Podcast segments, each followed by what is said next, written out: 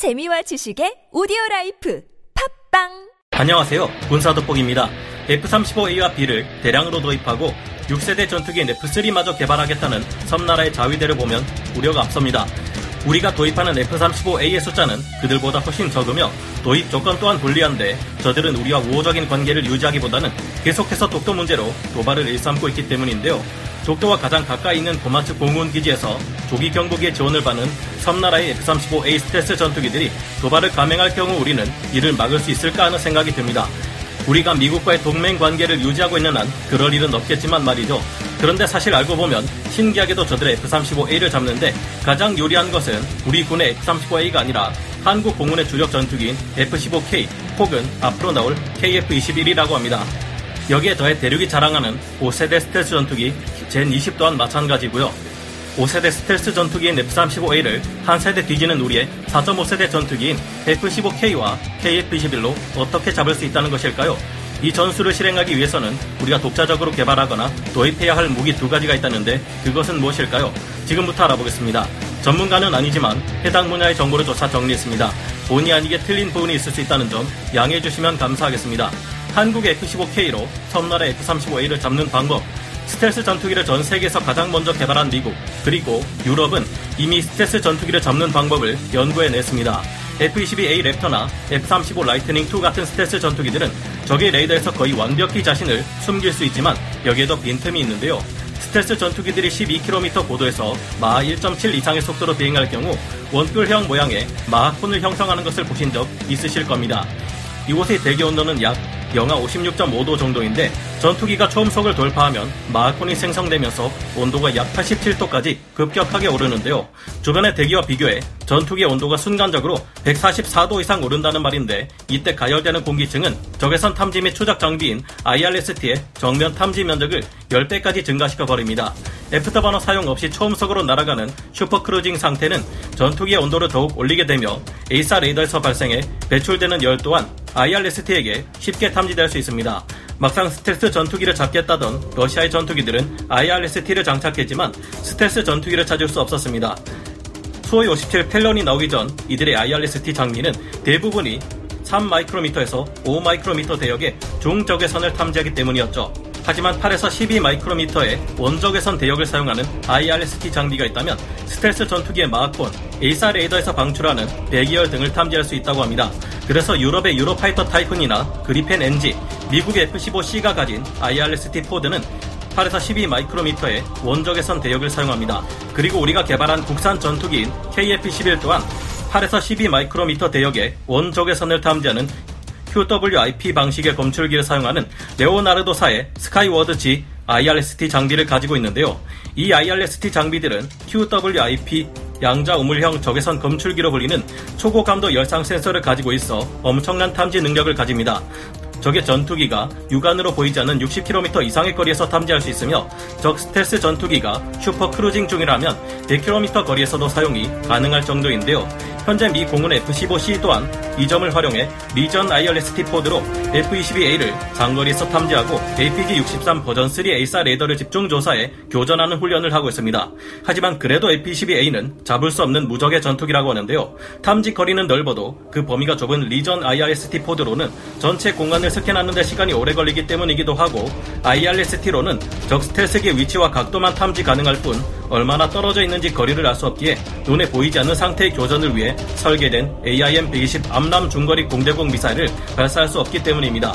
게다가 F-22A 랩터는 자신이 탐지되고 있다는 것을 파악하는 즉시 강력한 출력을 가진 두 기의 F-119 엔진을 사용해 불리한 교전 공격을 이탈할 수 있다고 합니다. F-22A는 크게 돌면서 AIM-120 미사일을 떨어뜨리고 다시금 F-15C의 후방을 잡고 유리한 위치에서 공격할 수 있습니다. 마치 어두컴컴한 바닷속에서 모습을 감춘 채 먹잇감의 주위를 빙빙 돌다 갑자기 뒤에서 공격하는 백상아리처럼 말이죠.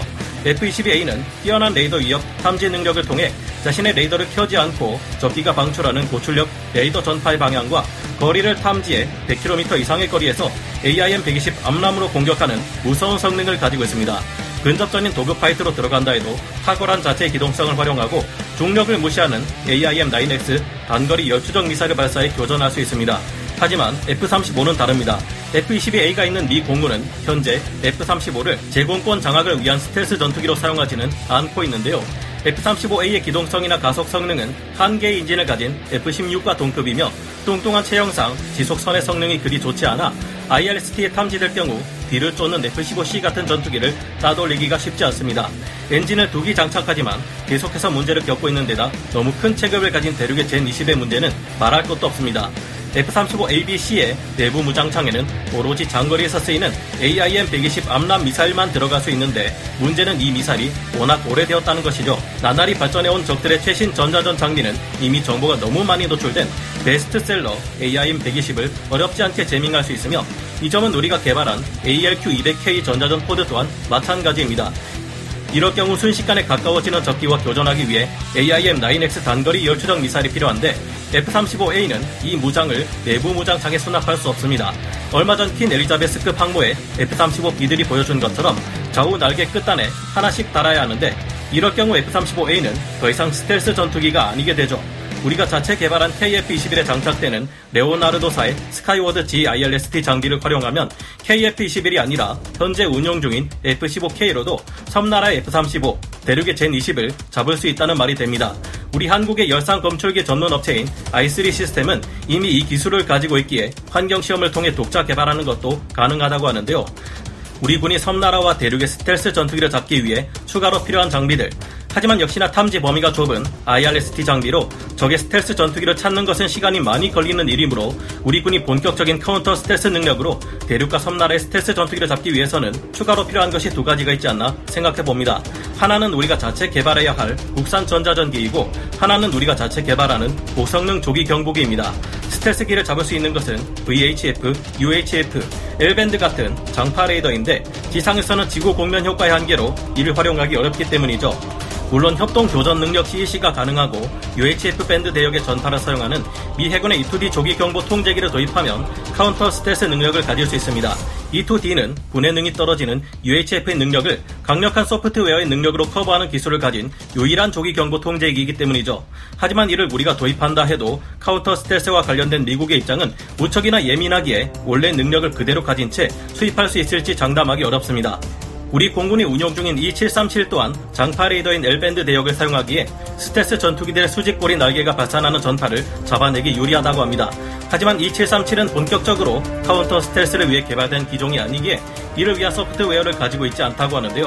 E737로 적 스텔스기를 잡기 위해서는 이를 탐지 및 추적 분석하는 알고리즘이 개발되어야 한다고 합니다. 미 태평양 공군 사령관인 케네스 윌스바흐 대장이 올해 2월 24일 E737을 도입해야 한다고 주장한 것을 보면 미군이 E737을 도입할 경우 카운터 스텔스 업그레이드를 기대해 볼 수도 있을지 모릅니다. 하지만 역시나 카운터 스텔스 기술은 미군이 극도로 공개를 꺼리는 기술이기에 이전받을 수 있을지 장담하기 어려운데요. 우리 한국의 KAI가 개발하겠다는 수송기의 파생형으로 카운터 스텔스 능력을 갖춘 국산 조기 경보기가 필요하지 않을까 생각합니다. 우리에게 전자전 공격이 가능한 강력한 전자전기가 있다면 카운터 스텔스에 큰 도움을 받을 수 있는데요. 섬나라의 F-35들은 스텔스성을 더욱 높이기 위해 자체 레이더를 꺼버리고 데이터 링크를 통해 아군 조기 경보기의 정보를 받아 활약합니다. 하지만 우리에게 강력한 전자전기가 있다면 적 조기 경보기의 레이더 탐지 능력을 방해할 수 있고 적 스텔스 전투기와 조기 경보기 사이에 데이터 링크 연결을 마비시킬 수 있다고 하는데요. 이렇게 될 경우 적의 스텔스 전투기는 결국 자신의 레이더를 켜고 위치를 노출할 수밖에 없는데요.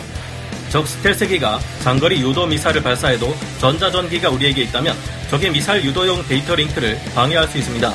전자전 방어 능력으로 날아오는 AIM-120 공대공 미사일을 교란하는 것은 KF-11에 탑재된 전자전 장비로도 충분히 할 수 있는 일이죠. 이렇게 되면 적 스텔스기는 우리 군과 근접 교전을 강요받게 되며 2737 조기 경보 통제기에 도움을 받는 우리 군의 F-15K, KF-21이 우월한 기동성으로 적의 스텔스 전투기를 잡을 수 있게 되는 것입니다. 다만 이 같은 전략을 섬나라 또한 모르는 것이 아니며 이미 그들은 다수의 입투 조기 경보기를 도입하는 것은 물론 C-20 능력까지 구축해가며 자국산 수송기인 C2에 전자공격 장비를 탑재 독자적인 원격 지원 전자전기를 2027년까지 실전 배치하겠다고 합니다. 우리도 이에 대응하자면 강력한 전자전기가 필요할 텐데요. KF-11의 복잡기 버전을 활용하면 파생형인 국산 전자전기까지 개발할 수 있다고 하니 이를 기대해 봐야 하는 것일까요? F-15EX에 적용된 E-파스처럼 실시간으로 적의 데이터를 수집해 대응하는 전자전 장비를 국내에서도 개발 중이라는 소식도 있는데 이와 관련된 주목할 만한 성과가 나오기를 기대해 봅니다. 오늘 군사 돋보기 여기서 마치고요. 다음 시간에 다시 돌아오겠습니다. 감사합니다. 영상을 재밌게 보셨다면 구독, 좋아요, 알림 설정 부탁드리겠습니다.